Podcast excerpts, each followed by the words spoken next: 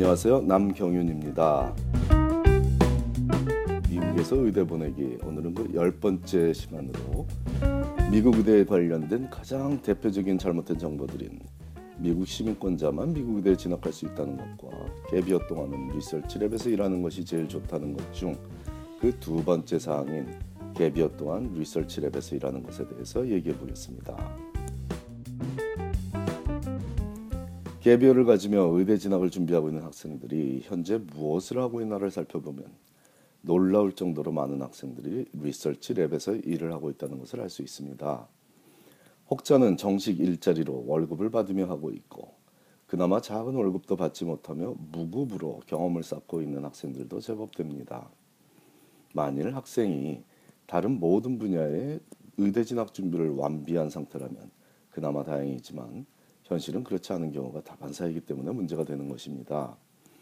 예를 들어 명문대학을 완벽에 가까운 학점으로 졸업했고 MCAT 성적은 98% 이상 받아놨으며 의료봉사를 포함한 커뮤니티 서비스도 본인의 성향을 알릴 수 있을 만큼 충분히 했고 소통력을 보일 수 있는 특별활동도 경험했으며 여가를 선용하는 자기만의 삶의 방식도 자리 잡은 학생이 리서치 위주의 의대 쉽게 말해 흔히 말하는 명문의대의 진학을 목표로 삼고서 스스로 분석해 보니 과학적 탐구심을 보여주는 것에 조금 부족함을 느낀다면 이 학생이 개비어 동안 리서치 랩에서 일하는 것은 당연한 일이며 권장할 만한 일입니다.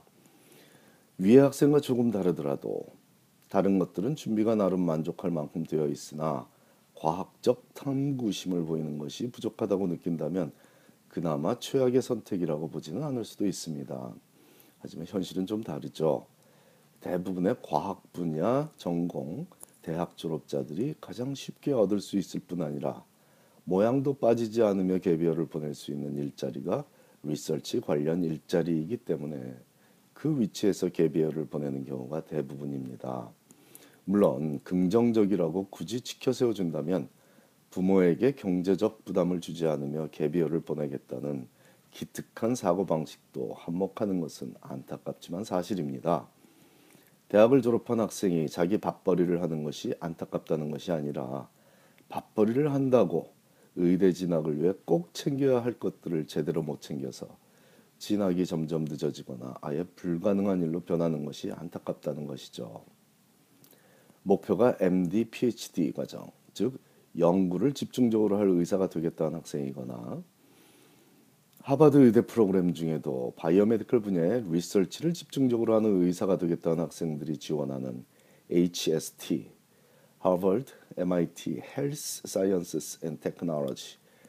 이 HST 과정에서 선발하는 약 20여 명에 들겠다는 학생이 아니라면 대학 시절 재학 중인 대학에서 리서치를 열심히 하고서 지도 교수에게서 과학적 탐구심이나 문제 해결 능력 혹은 대인 관계가 뛰어나다는 추천서를 받을 수 있는 정도면 어떤 의대에도 리서치 경험이 부족해서 합격하지 못하는 경우는 없습니다. 이것은 하버드 의대의 레귤러 MD 프로그램에 진학하기를 목표로 삼는 학생들에게도 해당되는 얘기이죠. 특히 논문이 저널에 실린 적이 없어서 의대에 못 갈까 걱정하는 학생이 있다면 하버드 의대에 합격한 학생들 중에도 자신의 논문이 저널에 실린 적이 있던 학생들은 30% 남짓이라는 사실을 부모가 학생에게 자녀에게 주지시켜 주기를 간절히 부탁합니다. 논문에 연연하지 않고 어떤 형태로든 환자와 만나고 그들을 이해하는 시간이 많아질수록 의대에 합격할 확률은 높아진다는 아주 단순하고 명료한 사실을 모르는 premed 학생들을 만날 때면 상당히 안타깝습니다. 다른 분야에서 부족한 모습을 보이는 학생들일수록 리서치에 연연하는 현실은 최악의 결과를 초래합니다. 성적이 뛰어나지 않은 학생이라면 즉 대학 4년간의 성적표를 짧은 시간 약 10초 만에 들여다봐도 A-, B 혹은 C 학점이 쉽게 눈에 들어오는 학생이라면 어차피 리서치 위주의 의대, 속칭 명문 의대에 진학하기는 어렵습니다. 현실적인 목표를 세워야 합니다.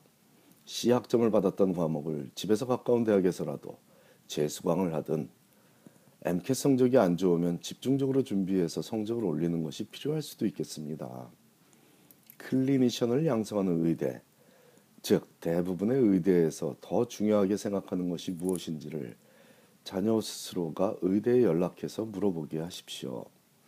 필자가 아무리 열심히 진실을 전해주고 부모들이 그것을 전달해도 본인이 똑똑하다고 믿고 있는 대학까지 졸업한 우리 자녀들의 잘못된 자존심이 그들을 초라하게 느껴지는 개비어로 인도하기가 어렵기 때문입니다.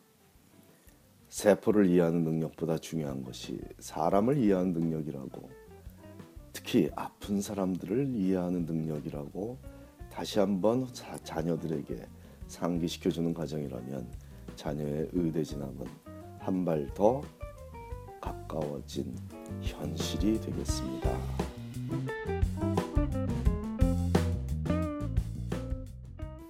감사합니다.